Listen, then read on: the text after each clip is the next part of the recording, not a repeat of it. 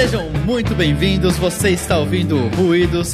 Eu sou o Flávio Rodrigues e mais uma vez estou aqui com meu queridíssimo amigo Todd Cavacama. Chocante casbacante. E hoje é dia de autópsia, aquele quadro onde a gente analisa a fundo uma música, né? Disseca tudo sobre ela, sobre contexto histórico, melodia, sobre a letra.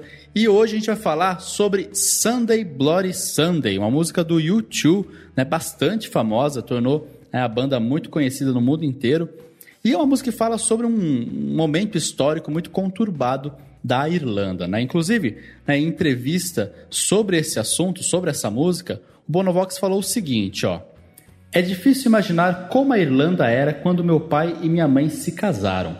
Meu pai era católico e minha mãe protestante. Grande coisa, você pode dizer. Era algo muito grande naqueles dias. O país estava dividido em linhas sectárias e a família do meu pai não apareceu no casamento.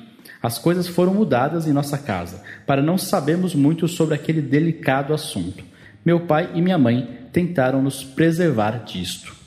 Bom, no fim, parece que não deu muito certo, né, Todd? Pois é, né? Apesar dessa tentativa de proteção, nessa mesma entrevista o Bono fala também como o pensamento do pai dele, que tinha uma visão suspeita e até mesmo cínica sobre os grupos paramilitares como o IRA, que lutavam, né, pela libertação da Irlanda, acabou influenciando a sua visão do conflito a ponto de tornar o próprio Bono um ativista totalmente contrário a qualquer tipo de violência. Sim, inclusive, essa música chegou a ser mal interpretada pelos partidários católicos da Irlanda do Norte, né? O líder do Sinn Féin, que é o braço político do IRA, achou que a música era um chamado à luta contra a opressão dos britânicos, né?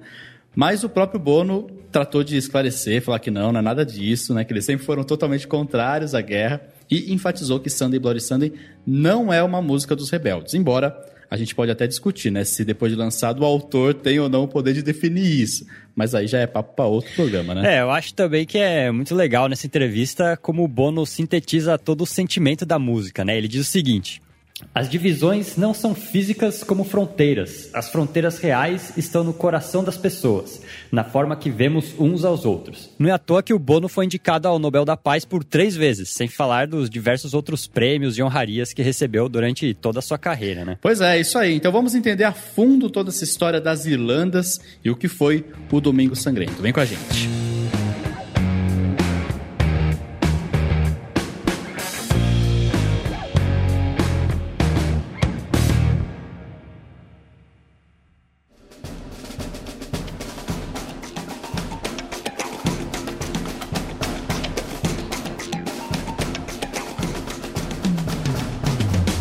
Bom, vamos começar então pela ficha da música, né, de Sunday Bloody Sunday. Ela é a primeira faixa e terceiro single do álbum War, tá, que foi lançado em 21 de março de 1983. Né, e essa, como eu falei lá no começo, é uma das faixas que popularizou a banda, né? Ela foi muito elogiada pelo público, pela crítica e tornou então o U2 ainda mais famoso e conhecido internacionalmente, né?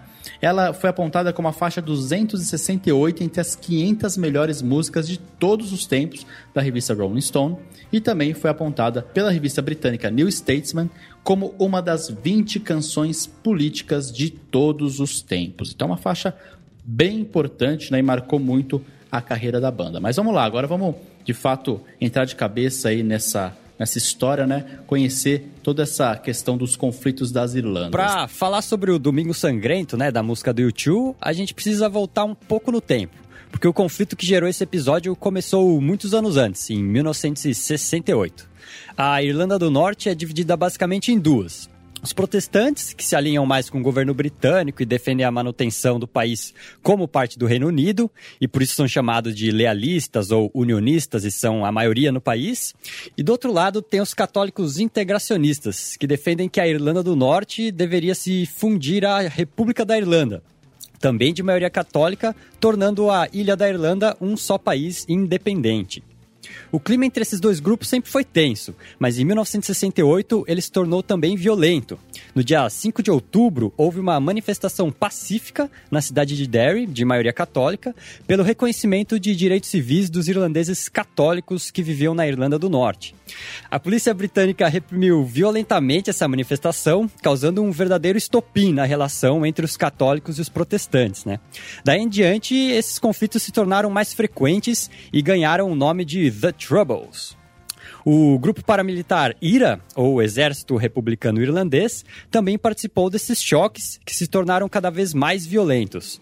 O IRA existe desde 1919, quando aconteceram os primeiros conflitos pela libertação da Irlanda, que culminaram na divisão entre Irlanda e Irlanda do Norte. É, e todo esse movimento culminou no dia 30 de janeiro de 1972, no Domingo Sangrento da Música do YouTube, que é o dia onde mais uma manifestação, a princípio pacífica, sairia das ruas de Derry e passaria pelas ruas católicas da cidade até a sede da prefeitura.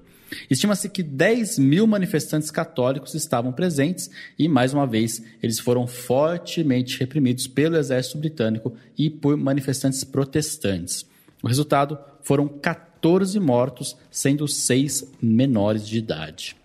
Isso tudo, é claro, colocou ainda mais lenha na fogueira e os conflitos se tornaram ainda mais violentos. E o próprio IRA se dividiu em dois: os oficiais, que defendiam a intervenção política pela liberdade da Irlanda, e os provisórios, que apelavam para táticas terroristas. Depois do Domingo Sangrento, ainda tivemos muitos outros dias com derramamento de sangue nessas batalhas que só tiveram um cessar-fogo definitivo no final do século XX. Em 10 de abril de 1998, o então primeiro-ministro Tony Blair conseguiu negociar com todas as partes e Dublin, Londres e os partidos políticos norte-irlandeses assinaram então um acordo de paz com a bênção do IRA, o Acordo de Sexta-feira Santa ou Acordo de Belfast.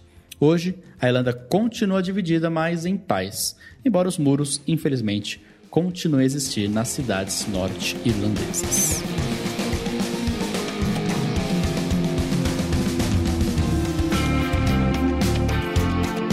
Lá, vamos falar então da letra da música Sunday Bloody Sunday, que apesar de trazer no título um acontecimento do passado, ela deixa claro que é uma música de alguém que está vivendo o conflito, né? A gente tem que lembrar que o Domingo Sangrento, como a gente falou antes, foi um episódio de um conflito que começou muito antes dessa data e que terminou muito depois. Né? Para a gente ter uma ideia da tensão que ainda existia em 1983, quando a música foi lançada, em 1984, a gente teve um ataque terrorista contra o grande hotel de Brighton, onde a primeira-ministra Margaret Thatcher e muitos ministros estavam hospedados para o Congresso do Partido Conservador.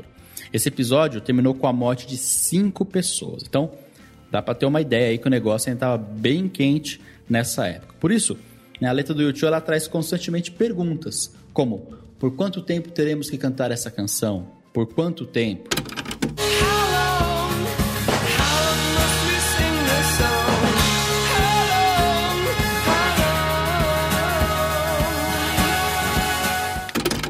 Em outro momento ele diz: A batalha apenas começou. Há muitos que perderam, mas diz-me, quem ganhou?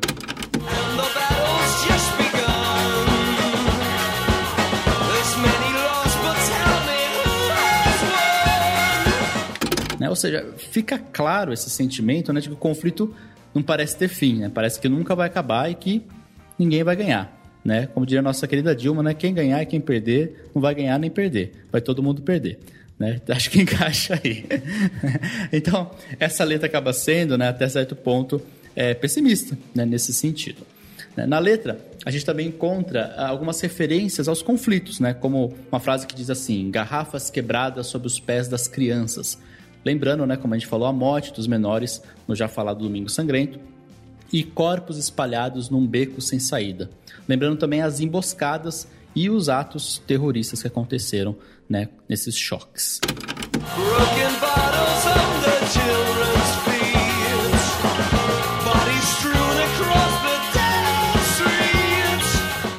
É interessante notar também que a letra traz muito da dor das famílias. Né? A gente falou no começo, inclusive, como a própria família do Bonovox foi dividida por esse conflito. E isso aconteceu também certamente com muitas outras. Né? Inúmeras referências a elas são encontradas, como as trincheiras cavadas em nossos corações, e mães, filhos, irmãos e irmãs dilacerados. É bem, bem pesado, inclusive.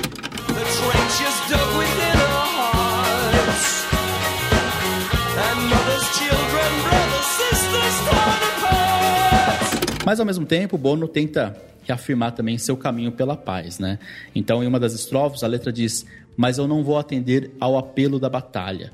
Isso coloca minhas costas, coloca minhas costas contra a parede.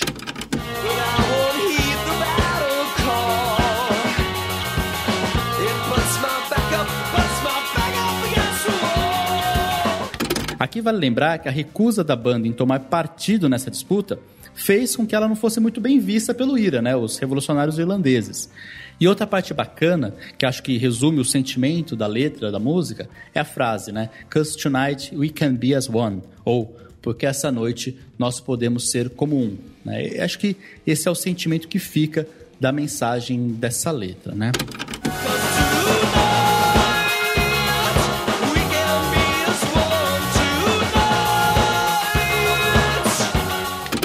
Agora, uma outra curiosidade é que na entrevista que a gente citou no começo do programa, onde o Bono fala sobre a música, ele disse também que quis criar uma relação dessa letra com outro acontecimento histórico da Irlanda, que é o Easter Rising, ou a Revolta da Páscoa, que foi uma rebelião que aconteceu em 1916, também pelo reconhecimento da autonomia da Irlanda, que acabou por depois desencadear o processo que culminou na independência da maior parte da ilha da coroa britânica. Né? Então, ele tentou criar uma relação entre esses dois acontecimentos. Né?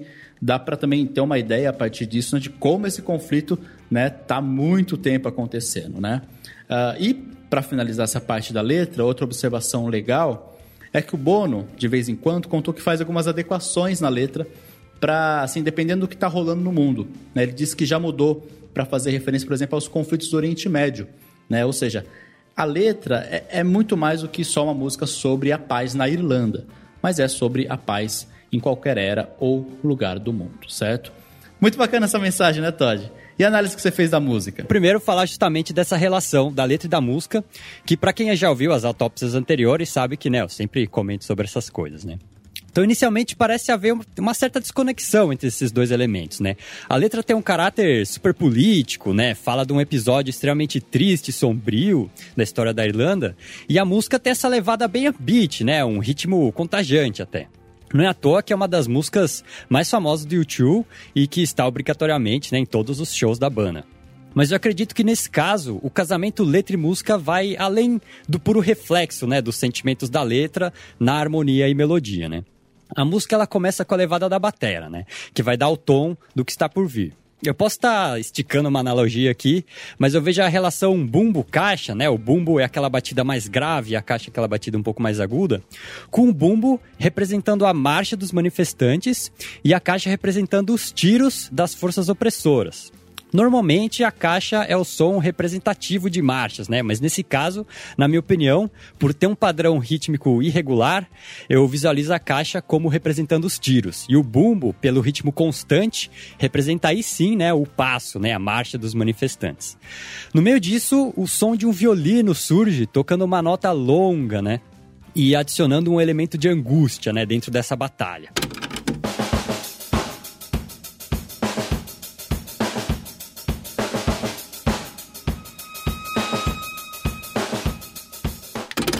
O famoso riff de guitarra entra logo depois com um movimento descendente. Apesar daqui não ser tão explícito, esse tipo de movimento evoca um sentimento de tristeza e de derrota, né?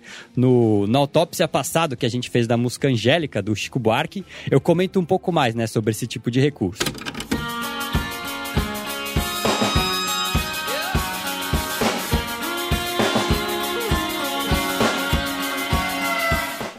Mas vamos olhar agora a estrutura da música, né?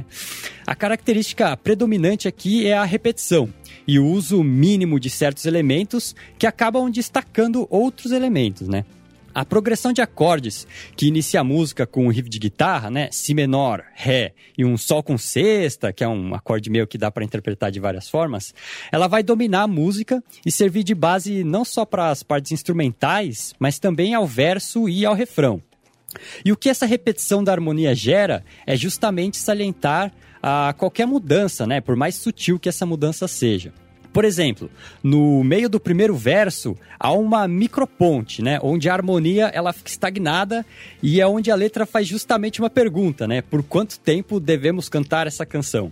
Isso gera uma tensão, que é logo resolvida com a volta à progressão harmônica inicial, mas com uma linha melódica triunfal, né? E essa volta triunfal da melodia é justamente o momento em que a letra responde à pergunta, né? Porque nessa noite nós podemos ser como um.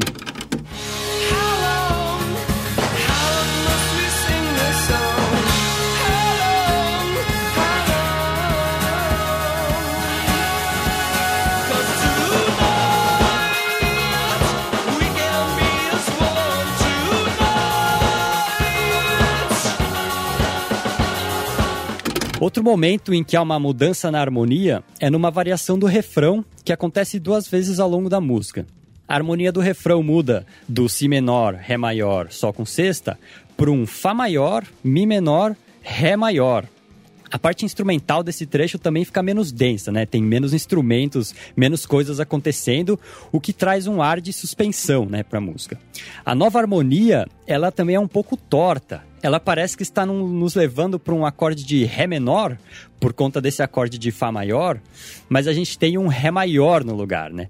O que para mim traz uma mistura assim de esperança com nostalgia, que né, se junta isso com aquele ar de suspensão que a instrumentação causou, e isso meio que me transportou assim para um outro lugar, né? Para um lugar imaginário onde os problemas atuais não existem.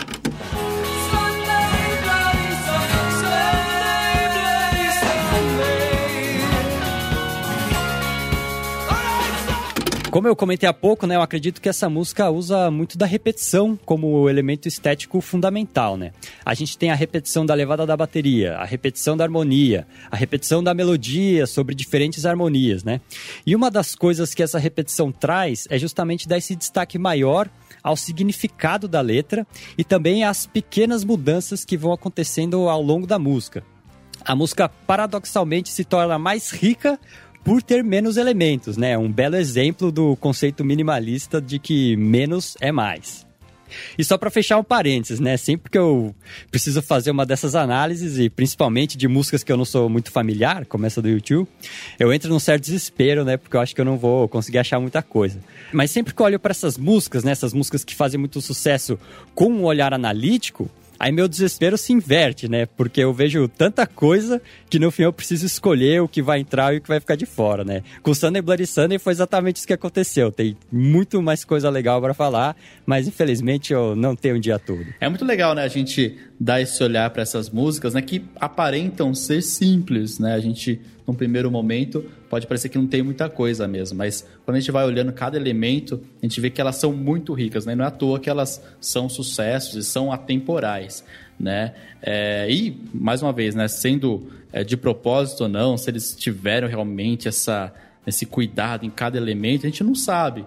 Mas, de qualquer forma, é bacana a gente dar esse olhar para essa música, né? Dar esse significado para a música né? E acho que fica, né? Cada um pode ter uma interpretação diferente. É por isso que a gente gosta de fazer muito esse, esse quadro aqui, né? Até para ter essa troca com o público, né? De coisas que talvez a gente não, não, não olhou, coisas que a gente não falou, né? Acho que é bem bacana. É interessante, né? A gente chega, acha umas coisas que inicialmente você nunca veria e a música, para mim, fica mais rica. Eu acho que assim, eu posso curtir muito mais a música quando eu olho a, a, partir desse olhar. Acho que nenhuma música eu vou analisar e achar ela pior do que antes, né? Então acho que é só, só tem ganho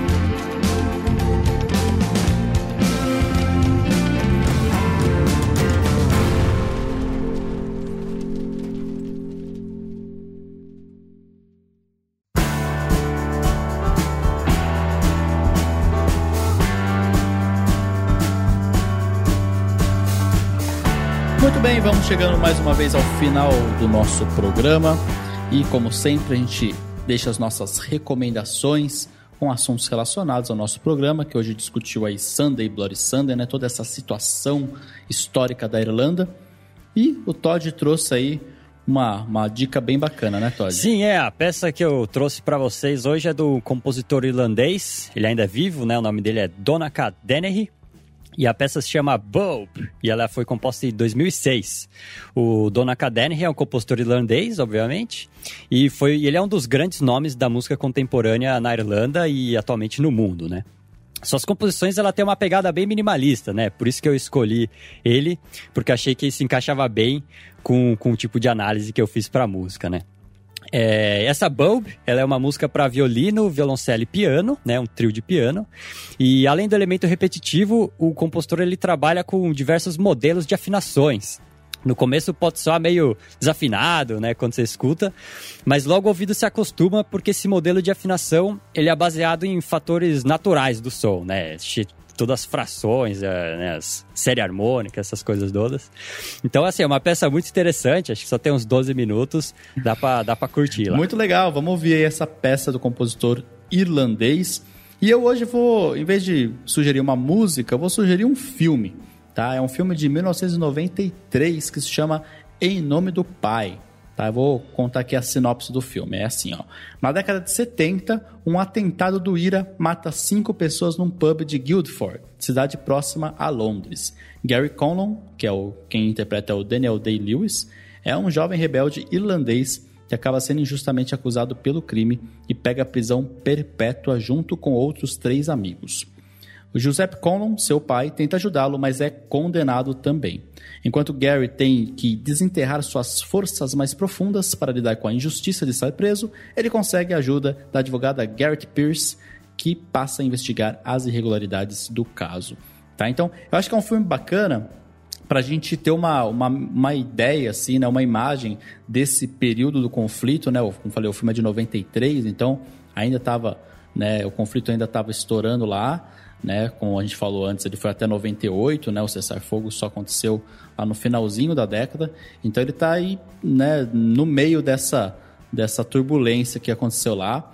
É bacana porque tem um baita ator, né? O Daniel Day-Lewis, cara premiadíssimo aí. Então, é muito legal. E também é uma outra ligação que eu fiz com a música do YouTube é que é, em algumas fontes, né, pesquisando sobre o Domingo Sangrento, é, eu achei que é, essas manifestações aconteciam porque tinham é, representantes do IRA que foram presos assim é, de maneira arbitrária, né, e eles estavam também marchando pela liberdade desses é, desses representantes do IRA, né? Então tem isso, tem esse elemento no filme, né, uma prisão injusta, tal. Então eu acho que é bem bacana para a gente né, cair de cabeça aí nesse universo e entender melhor e olhar com outro com outros olhos aí para a música do YouTube. Maravilha? Então ficam aí as nossas recomendações para vocês, né? E se vocês querem dar outras recomendações para gente, também falar o que vocês acharam da música, né? Ou coisa que a gente não acabou não falando aqui, vocês podem mandar um e-mail pra gente, tá? O e-mail é o seguinte: ruidospodcast@gmail.com. Também estamos nas redes sociais, né? Facebook e no Twitter. Lembrando que a gente sempre posta lá Uh, a continuação, digamos assim, do nosso programa, né? Os links que a gente usou para pesquisar. Então, é bem bacana acompanhar lá para a gente continuar essa conversa durante a semana. Tá certo? Então, muito obrigado a você que nos ouviu até agora. O seu até mais, Todd. Até mais, galera. Semana que vem a gente está de volta. Um abraço. Valeu. Parou.